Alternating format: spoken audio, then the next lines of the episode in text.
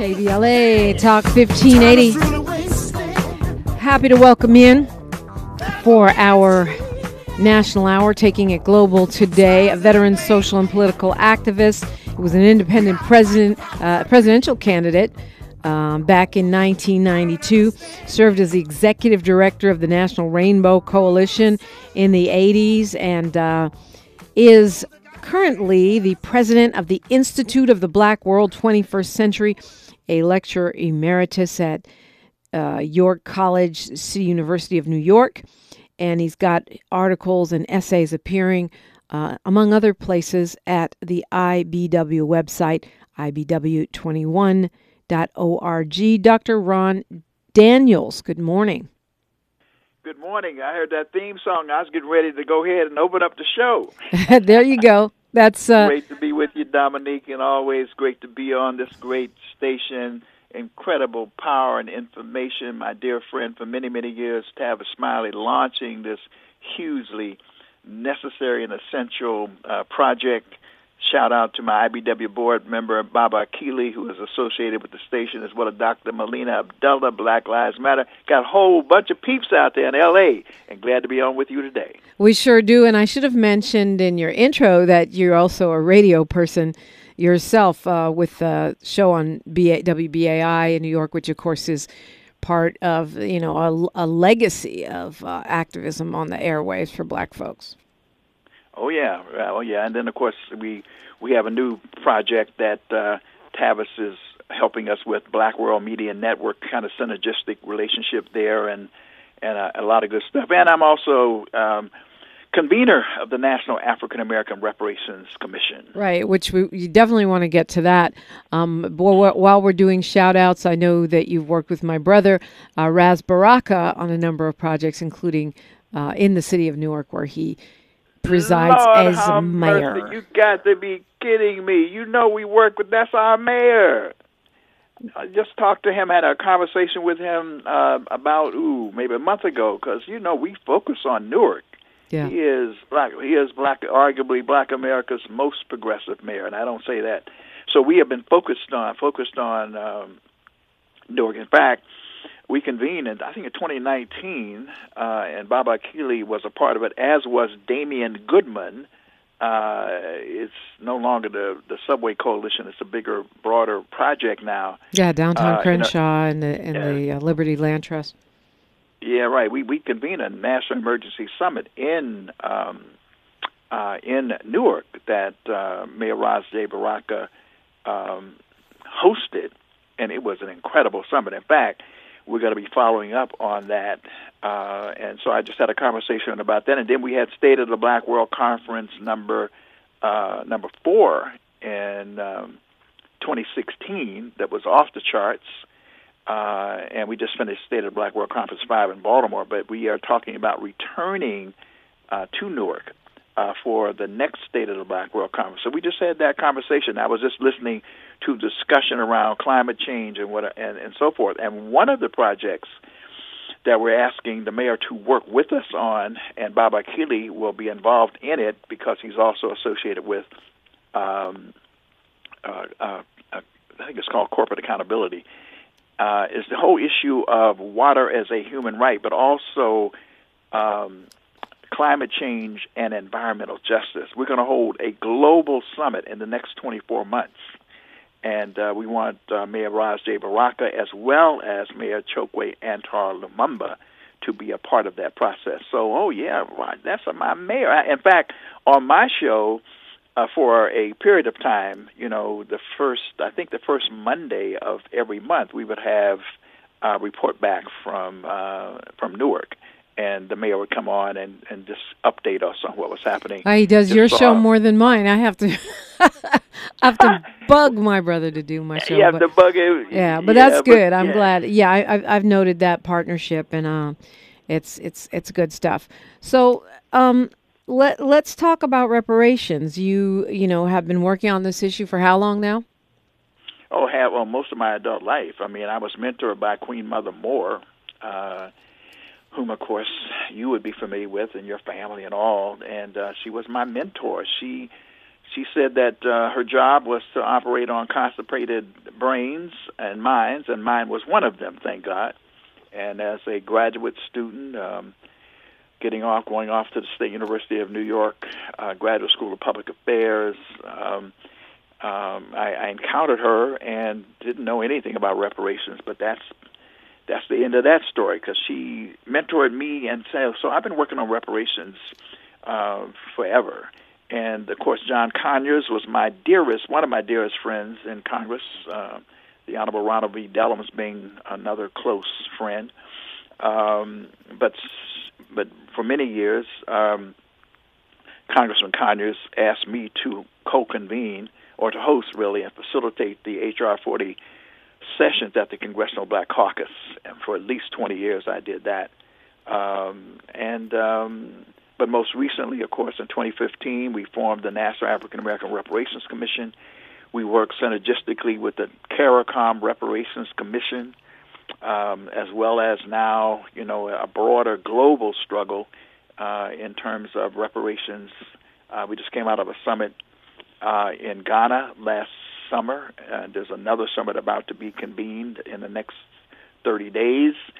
And of course, one of the outstanding developments uh, was Evanston, Illinois, Ellis, Evanston, Illinois, which has actually been at the, in the forefront of actually doing reparations. In fact, there's a study was just released in the last oh the last 24 hours actually, um, touting uh, Evanston as a model, as, as we had hoped it would be for other cities.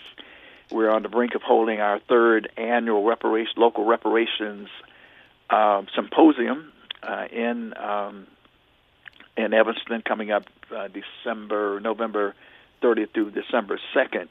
Uh, but this report indicates that uh, across racial lines, uh, contrary to what people may have thought, it is being supported. Uh, well, contrary to, to polling here in California, apparently, um, the people are supporting it. Oh yeah, no, they're supporting it in in, in uh, across uh, racial lines. But, but does it really matter if they support it? I mean, if it's an obligation, not, not, not, if it's a debt, as Randall Robinson said, then who cares if they support it? You know what I mean? Like I don't support paying back my student loans, although I did. Um, but if you owe it, you owe it. Yeah, that's true. But the, but but it, it it it just sort of it's good to have that data out there. Yeah. That in fact, if more people know about it and see it in action uh, it works. And then there was, you know, there was efforts to try to uh, really even uh, there were forces who were really trying to discredit it, and also even in the black community there were people who were saying, "So it's not really reparations; it's too small." And yeah, it's small. The fact that it's small does not mean it's not reparations. We do. That's why we need HR 40 to get yeah, across well, we, the finish we, line. we got a, lo- a lot to unpack from what you've already said. So let's start with the small part because a lot of people, um, you know, especially the sort of younger end of the movement, but people are saying, well, we should not do reparations on a small scale. We shouldn't do cities. We shouldn't do counties. Uh, we should just hold the feds accountable because otherwise we'll, they'll say, oh, we already took care of that. You know, we already gave you your 10 G's or whatever it was. And I think that's one of the reasons why people were critical of Evanston, even though it's a huge huge um, step forward for the reparations movement. The fact that it was limited to housing and uh, was limited to cannabis um, tax revenue and um, small amounts.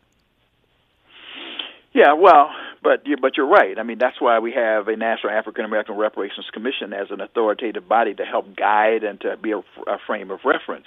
I mean, why would we leave anything on the table? Uh, the fact of the matter is, what is happening with, with, in fact, in Evanston, from a psychocultural perspective, was huge because it says it can be done. And Robin Rue Simmons is to be commended for her work. We in NAARC actually went out and worked with her. We certified um, uh, uh, Evanston as a replicable model, and rep- and these local reparations initiatives are surging all over the country. So the question becomes, why would we leave anything on the table? Every city that is culpable in some, in one way or another, should fess up, acknowledge, and repair. And that also applies, frankly, getting beyond municipalities to families, corporations, financial institutions. All of them owe us, and they should, in fact, pay. Cities, counties, day, states, um, private corporations. Oh yeah, absolutely. But but the And- argument is that undermines a federal case because they say, well, the state and the city have already taken care of it. Okay. No, but it doesn't. But it can't because there's not enough resources at the local, state, and local level. But what happens is, so this is complementary, not contradictory. Actually, in fact, most of the cities are endorsing and helping to push for HR 40. In fact, last year we had a major press conference out in Evanston. Elected officials came together to uh, express their support, and we're on the brink. We're right on the door. We're knocking. We're this close to getting it done at the national level. The the the, the question, HR the 40. matter is, yeah. yeah, HR 40. But you see, because but what is developing is an infrastructure at the local level, so that when HR 40 is passed and the recommendations are adopted, some of those resources will flow, and a lot of those resources will flow through structures that will have already been co- created because of the incredible organizing that's been done at the local level and at the state level. Uh, California, of course, of course, has its own task force. New York is on the brink. Literally, we're waiting any minute now The for the state. governor. Yeah, because the city already has one, on right? Yeah. and, Yeah. and uh, to sign on, as well as New Jersey and Maryland. So it's spreading all. I mean, reparations is no longer a fringe issue. I'm a nationalist, Pan Africanist, and on the and the progressive mode. Uh, proudly say that. Uh, but for many many years, it was the purview of just us. You know what I mean? It was on the fringes, so to speak, and I don't say that negatively.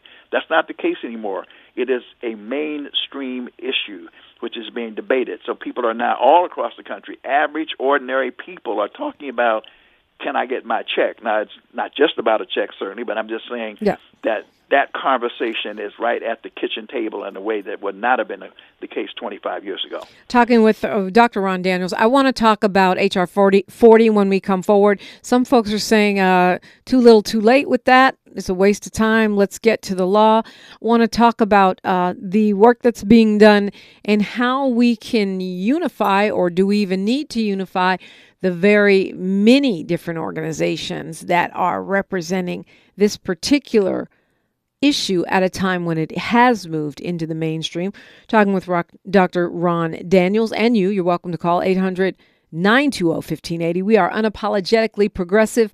KBLA Talk 1580. More First Things First with Dominique DePrima when we come The conversation continues right now, right now, with Dominique DePrima on First Things First.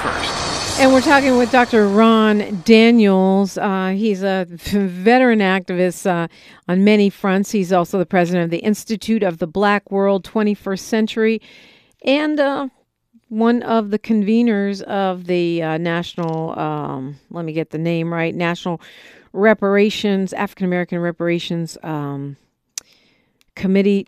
Dr. Dr. Um, Daniels, what do you say to people who say HR 40, which would authorize a study on a federal level, kind of what California already did, on a federal level of the viability of reparations and what reparations should look like? Um, th- that thing's been, you know, kicking around for literally for decades. Never has it passed. Is it still necessary? Well, of course, it's still necessary, and the reason why it's necessary is because um, for several reasons. Number one, we have a huge, not only a wealth gap in, in Black America, uh, we have huge disparities in any number of areas that are directly attributable to the Holocaust of enslavement. We call it the Ma'afa, and all of its legacies, uh, which go whether it's the, the Homestead Act, whether it's the GI Bill, all of these areas in which we were deliberately excluded as a people from benefiting. Uh, we are due repair for all of these areas, and so it would be irresponsible on our part. That's what Queen Mother Moore certainly taught. I mean, if nothing else, it is about our dignity and self-respect. We But but you're talking up- about the concept of reparation. I'm not saying is reparation still necessary. I'm saying is HR 40 still necessary? Is Well, a study still necessary? yeah, Couldn't they duplicate what we've done in California, what they've done in Evanston, and say, okay, let's move But it- forward? we know the harm has been done. Yeah, but but again, you, you there's there there it is a federal system. There are Right. state and locals there, right? And the vast majority of the resources of these United States of America reside at the federal level. And indeed, it was the federal government that was culpable, that was complicit in the crimes. So why would we let off let the federal government off the hook? And by the way, it is not just a study. The bill that was now before the Congress of the United States, because of the work Uh, the National African American Reparations Commission and COBRA and Movement for Black Lives, we approached Congressman Conyers. We said because initially 1989 and on, it was about convincing ourselves. We had to convince ourselves that reparations was warranted the national. I think we're still in that process, if if we're being honest. No, no, no, no. We, have made a great, great strides. Absolutely, we, have. Absolutely, we I mean, absolutely, we, have. Were. I, I, I too have been talking about this since it's way out on the fringes uh, with Mr. Dick Gregory and all kinds of folks. And yeah, I know we we've made great strides, but there's still a lot of us that think, you know, it's pie in the sky, never going to happen. Uh, yeah, yeah, yeah. But I, you know, I, I'm one of those. If you, if the glass half full or is half empty, I think it's three quarters full. Okay. And, and and let me just say that the bill that is before the Congress of the United States and that we want Biden to sign by executive order is a bill to study and develop reparations proposals. It is no longer just a study bill. And those proposals, then, the big struggle, even when we pass it, just as in California, the struggle will not be over because we then have to put our muscle behind ensuring that the funding that will be there, and it is there. Clearly, we are seeing it, seeing this in terms of the the, the war in, in Ukraine. We're seeing it certainly instantly as it relates to the the crisis in the Middle East, the Arab-Israeli conflict, where billions of dollars can instantly be produced in order to address whatever is seen to be necessary. So no, it it is, and we need trillions of dollars over time, and we'll take it on a, a down payment or installment plan, whatever is necessary. Trillions of dollars will be required in order to do this repair. But we have, and so that's where the fight will come: is that we will not accept anything less than the funding at all levels of these because now it's like everybody is like, oh yeah, we're we're ready to go and so forth. But the, when the rubber hits the road, it's going to be yeah, it's will be the funding a lot, right? Will the funding Which is what we're there? dealing with in California, and and that's where it goes beyond just are are we convincing ourselves? Because in California, we we have had our task force, they have had made recommendations, and now all the talking points, and the big one is, I didn't have any slaves? Why should I, the taxpayer who didn't hold slaves, have to pay for reparations? What do you say to folks that say that? Well, that's why, again, the education. In fact, that's why the insidious attack on uh, on on education of, of history uh, being done erroneously around critical race theory is a, a real uh, tragedy because uh, the fact of the matter is. Um, the enslavement process did not just benefit a limited group of people, it benefited to some degree almost everyone benefited from the Holocaust of enslavement. Or if you just take look at the GI Bill, for example. Everyone that wasn't you know, enslaved, of course. I mean, but yeah. people, yeah, but you had people. The GI. If you look at the, if you look at the, if you look at the, the, the Homestead Act, there were there are people who just don't know if they trace back, and more and more people, more and more white folks are coming forward. And I do have to give a shout out to an organization based right there in L.A., the Fund for Reparations Now, that is allied with um, the National African American Reparations Commission, that is doing that work in the white community, educating them about how they benefited. Because there are many, many people who benefited, they just don't know it because they they have not traced it back. Yeah. But if you look at the if you're looking at the slave trade, the triangular trade. In fact, you could argue that the Revolutionary War was fought about this whole issue of enslavement because, but you didn't have to be involved. You didn't have to be on the slave ship, you know. But if you were in New England, you weren't involved, but you were benefiting from the traffic because jobs were being generated. And it's the multiplier effect. It's the acceleration principle. And there's a, a an outstanding, a conscious um, Euro American named Trina Brown who has a classic piece called Traces of the Trade. And she talks about how her family benefited. They were involved and how all her family benefited, but all the people who worked for her family benefited. And more and more and more white Americans are coming forward to tell the story of how they benefited. Because, and if you look at the GI Bill, there, you know, uh, the FHA, people were able to get benefits that black people did not get. Even so though we paid for them, yeah. Involved. Even oh, though we pay for absolutely. So- Okay, I want to go to these phones real quick. Fahima is calling you from Washington, D.C. Good morning, Fahima. Baragani and K. Pasa, Dominique, and greetings to you, Dr. Daniels. I want to preface my comments uh, by saying that I was the co-founder of the Howard University chapter of N'COBRA, and I was one of the organizers of the well, not organizer, but I was promoting and helping to organize around the very first Institute of Black World um, in Atlanta, Georgia, that came on the heels of the UN conference of uh, UN conference against uh, racism in Durban, South Africa. And I've raised this issue. Just give me a moment with Dr. Abdullah, and this is not a drill. I have a concern, and and Dr. Daniels is right about the importance of HR 40 on a federal level, but I have a concern. Just give me a minute to lay this out. You got Sheila exactly a minute.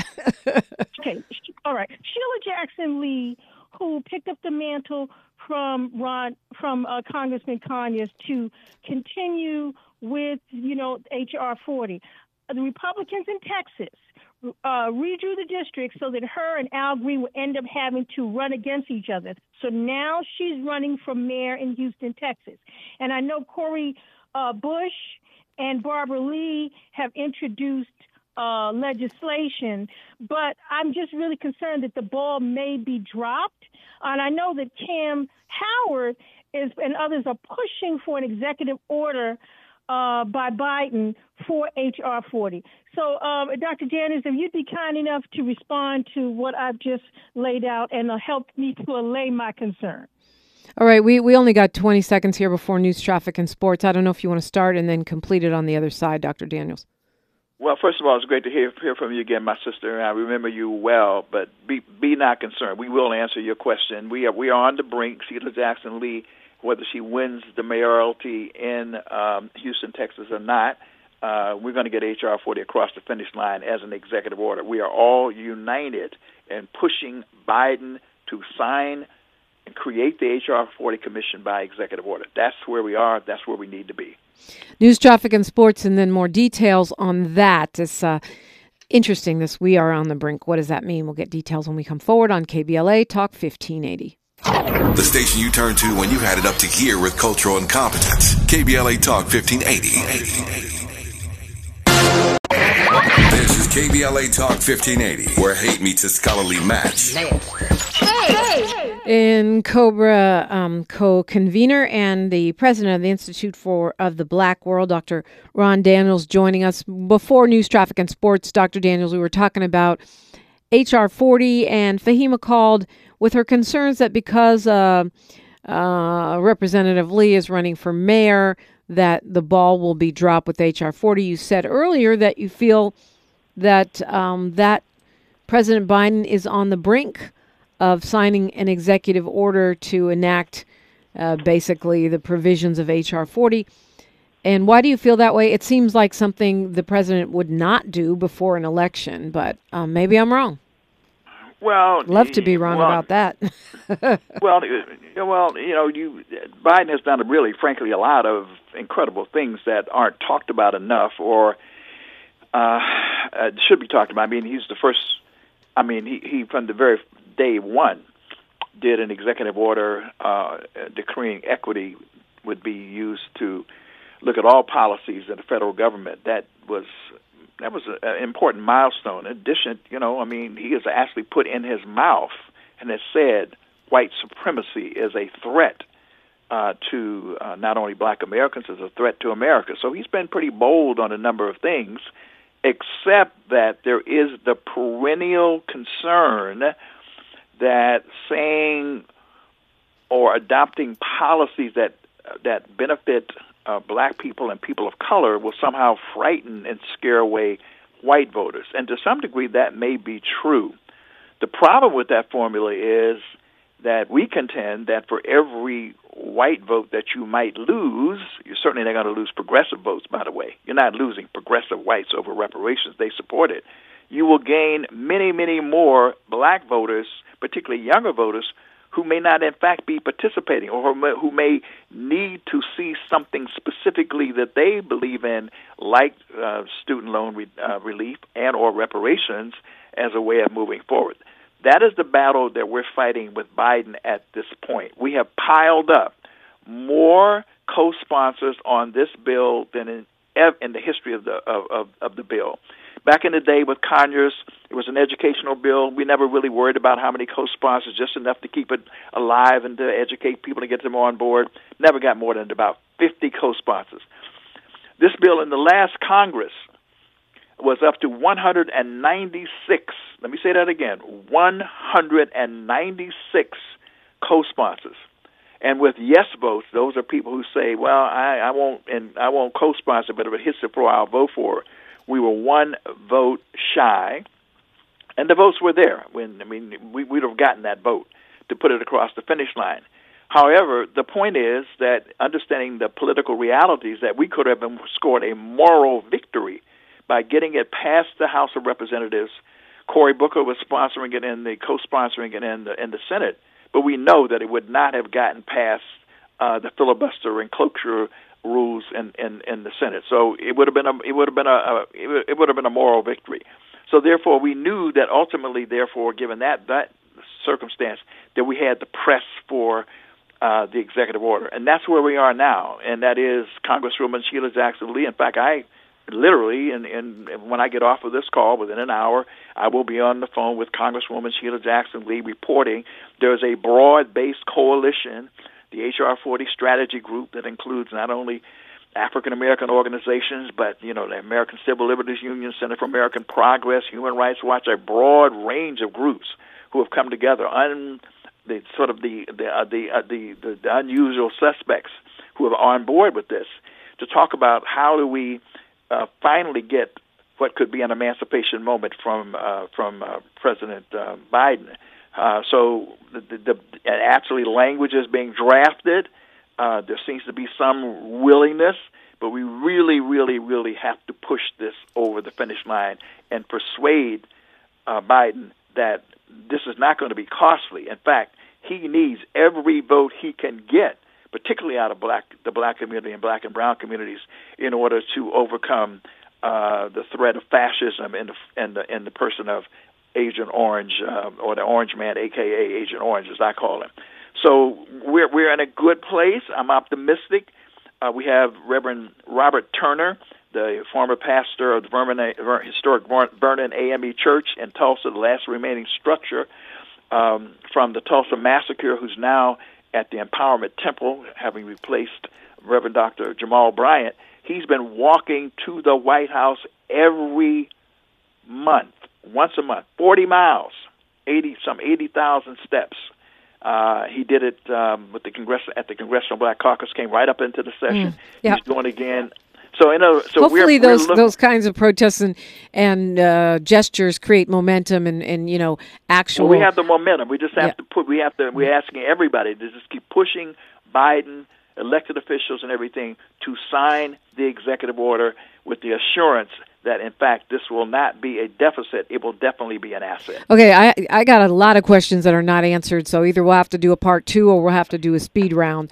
Um, but why do you say it, it's it's an emancipation moment? I mean it's it's it's a study. Like it's not a even if we got hr 40 tomorrow we're not across the finish line with reparations right well, we're not across the finish line because we then we, the, the, there's first of all there is a study. It's twenty million dollar budget. They'll be moving all across the country to get people's right. opinions and ideas. That process in and of itself is important. True. But we then have to build the political movement to ensure that in fact the allocations will be behind it. And by the way, one of the things that should happen, therefore, unlike in California, what they did was they, the commission ended once the study ended. That should not have happened. This commission should have been alive to continue to press. Uh, in New York, similarly, they're now saying, no, no, no, no, we're not. Once the study is over, we're going to keep the commission alive. The HR 40 commission should live beyond. Yeah. They tried. Study. It didn't work, but they tried to extend so, it. So, yeah. So, so, yeah, I remember, and unfortunately, Gavin Newsom um, vetoed it. I remember the struggle. We were very much involved in that. So, so what we're in, my point is, we're in a unprecedented place uh, with reparations surging everywhere. So we have to remain optimistic, vigilant, but strong and demanding that you know that black voters will, in fact, are crucial to the Democratic Party and are needed by the Democratic Party. And when I say emancipation in a moment, I'm saying this is something that would, in fact, uh, in, enhance Biden's legacy as a president of the United States, having been the one who had the audacity and courage, one way or another, even if it were passed the House of Representatives, he would have to, and, and the Congress, he'd have to sign it. Now he has, in his plate, is the capacity to himself do it by an executive order. That would be an, an, an incredible legacy for uh, uh, Joseph Biden to have done. Do you think there's any chance that uh, Republicans would ever do this? I mean, given the fact now that you have some no. more right-leaning, uh, you know, black folks who are on board with reparations. No, I don't think so. I think uh, John Henrik Clarke said we are we're facing. He said white nationalism is the enemy of black nationalism. I'll just translate that to say that white nationalism is the enemy of black people. And what we see in the Republican Party is is so frightening because if you look at the polls and and and you see the the race between Biden and uh, and the Orange Man, it's like Biden's up two points or down two points and whatever. Mm-hmm, how close. could that how could that possibly? What that says is there are millions of people in this country who buy into all of the all of the racist, misogynist, I mean, there are so many antis that are frightening, and that's why we have to mobilize to blunt and block it. And quite frankly, it is poetic, ironic justice that it is the rejected stones. We, as African Americans, almost more than anyone else, joining with Native Americans and other people who have been have been marginalized, who actually will rescue this nation uh, and and and make it the more perfect union Once that again. never ever been. Once again, yeah, Mike Johnson being speaker is really all you have to look to. Uh, you don't even have to look to now to the presidential race. The fact that somebody who literally denied the election is now the speaker of the House of Representatives speaks volumes. We're talking with Dr. Uh, Ron Daniels. We got a lot to talk about. KBLA Talk 1580. She's reclaiming her time on KBLA Talk 1580. More First Things First with Dominique DiPrima when we come forward.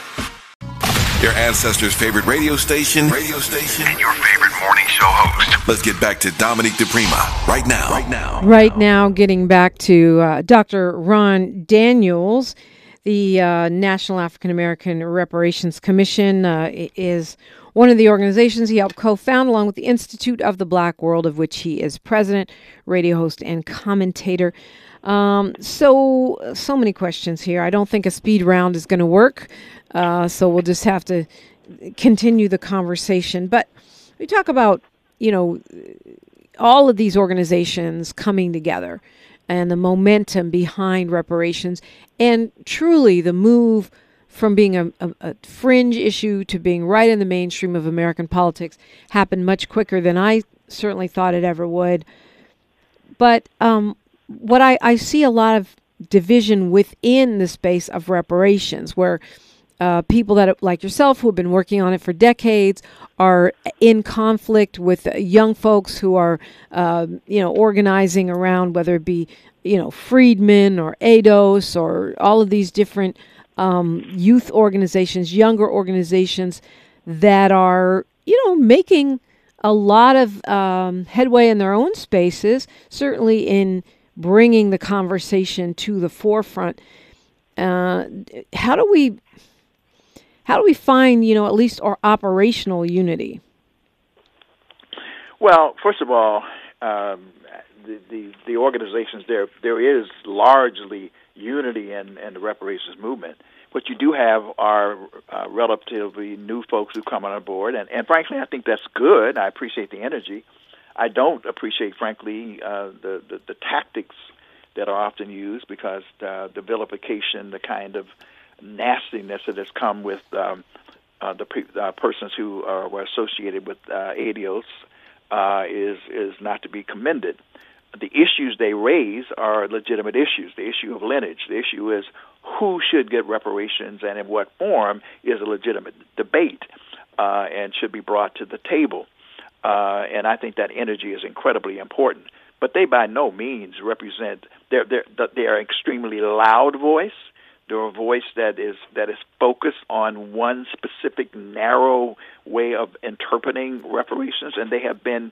I mean, so they they they take over a meeting. You know, I mean, it, it, I have an axiom: an unorganized minority can also always be defeated by an on an or, unorganized majority. So they have they have focused on, and so therefore they've been successful, particularly using social media and whatever, in getting a certain language out there about the uh, the American descendants uh, of uh, of slavery. Uh, at the end of the day, uh, what we say uh, within NAARC and most of the organizations are fully on board with this is that we, we advocate for comprehensive reparations. And by that, and by that we mean lineage is, is of course important in that we obviously want reparations for enslavement, but reparations are by definition for much more than that. It is for all the things that we talked about earlier today. It is for uh, all of the racially exclusionary policies that have been targeted against black people right up to the present. And that includes the, the Homestead Act, the GI Bill, FHA, redlining, uh, police terror and violence in terms of the war on drugs right up to the present. So the question is, why would we leave anything on the table? Number one. Secondly, this this is a kind of anti-nativist uh, string to it. Well, the, those Africans are taking our reparations. Are them people coming from the Caribbean and so yeah. So Malcolm X is coming from the Caribbean.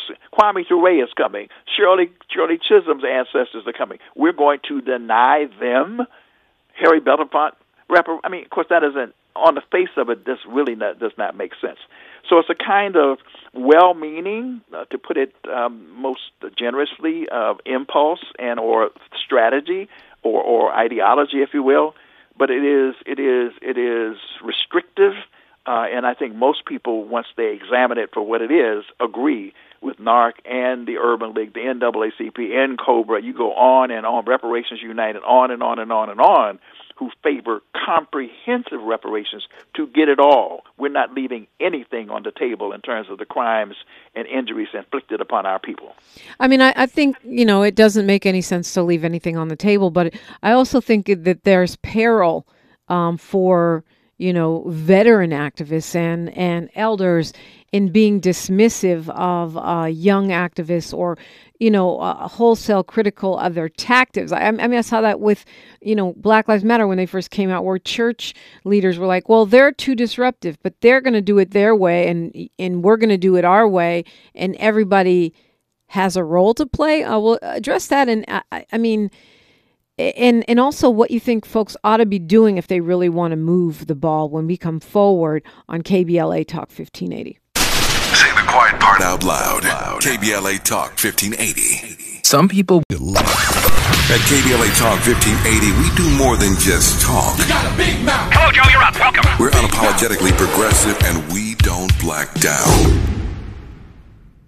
We don't black down. Okay, thank you, Maslow. Uh, you know what, Dr. Um, Daniels, I asked you a couple questions before uh, we hit uh, break, but a bunch of people are calling. So I'm going to try to squeeze in these calls and then hopefully you can squeeze in my question. Amin from LA, can you give me the short version?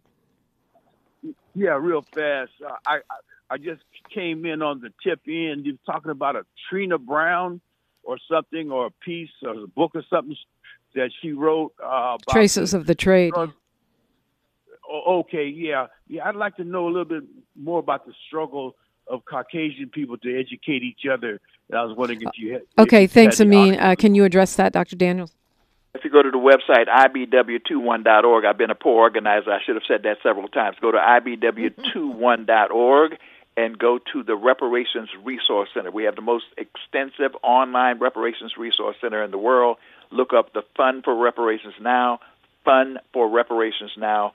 They are incredible white allies who are working on the struggle and educating and have raised hundreds of thousands of dollars to support NAARC's 10 point program. And by the way, you can find the 10 point program of the National African American Reparations Commission on the website ibw21.org. Thank you, Amin. Going to someone you know, Akili. Good morning.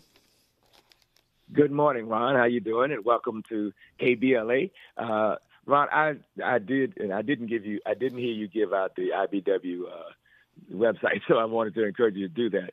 Uh, but how do you see moving forward uh, with H with HR 40? I know that there's been a push to see if we can get an executive order on that. Uh, what is, what is the status on that, and what's happening? Kind of talked about that, but let's do the Cliff's Notes version, Dr. Daniels. well, one of the things we need is we we're trying to enlist literally the support of Black Lives Matter uh, movement for Black Lives, younger organizers to take the next step actually to to in their since they are critical to the reelection of, of, of Biden, we're asking them really to step forward and, and to outline what they think is the next step forward. Literally, that's the source of a call we get ready to do at noon. IBW21.org, Akili, I'll say it again. IBW21.org. Dr. Daniels, you want to close us out? What ought we be doing? And uh, if you want to address, if well, you have time to address one my of the question. questions that, yeah. you, that, that you, you mentioned, I'm a strong proponent of, of Operation of Unity. I mean, we that's what we practice the Institute of the Black World 21st Century. We say promoting collaboration to heal and empower black families, communities, and nations. So we're very much in favor of that, but there are rules of engagement. And one of the rules of engagement is that we must approach each other civilly uh, and not on the base. So it has, has has had nothing to do with the ideology. It has to do with the civility. And if anybody who's experienced some of the sessions that ADOS have done, and they have gotten better, and that's. I mean, uh, but I'm not just talking about ADO. There's lots of other similar yeah, but- but organizations but we- but that are but younger. we- yeah. we're engaging. Well, we engage in people all the time. We have Mhm. all kind of young people came to the State of the Black World Conference. We have uh, we- we're in fact outreaching to young people all the time, and we do not have that problem with anybody. In fact, the reputation we bring to the table is always working cross uh, cross generations, always. So people are welcome to join. Uh, in fact, uh, that's essential that we not only share the torch but pass the torch. So that is not an issue uh, with NAARC nor with the Institute of the Black World 21st Century ever. And uh, just you got a minute here. What should folks be doing if they really want to move the ball on reparations? Well, well, what they should be moving, they, should be bombarding the White House, saying to uh, Biden, pass the pass the HR commi- uh, sign the HR 40 commission by executive order. Uh, it's EO hashtag E hashtag EO40. Hashtag EO40 is the social media handle. Uh, push the White House to move this by executive order, and we're gonna get it done. So I, I mean, you know, calls, emails. The, there's a thing you can do on the website where you can.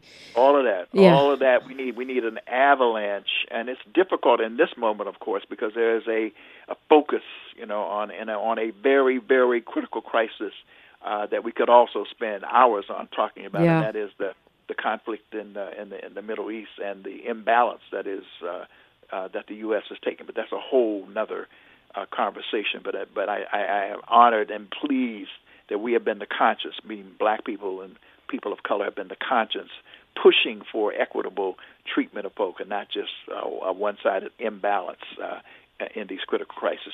And it's so good to have been on with you, Dominique. I've loved it.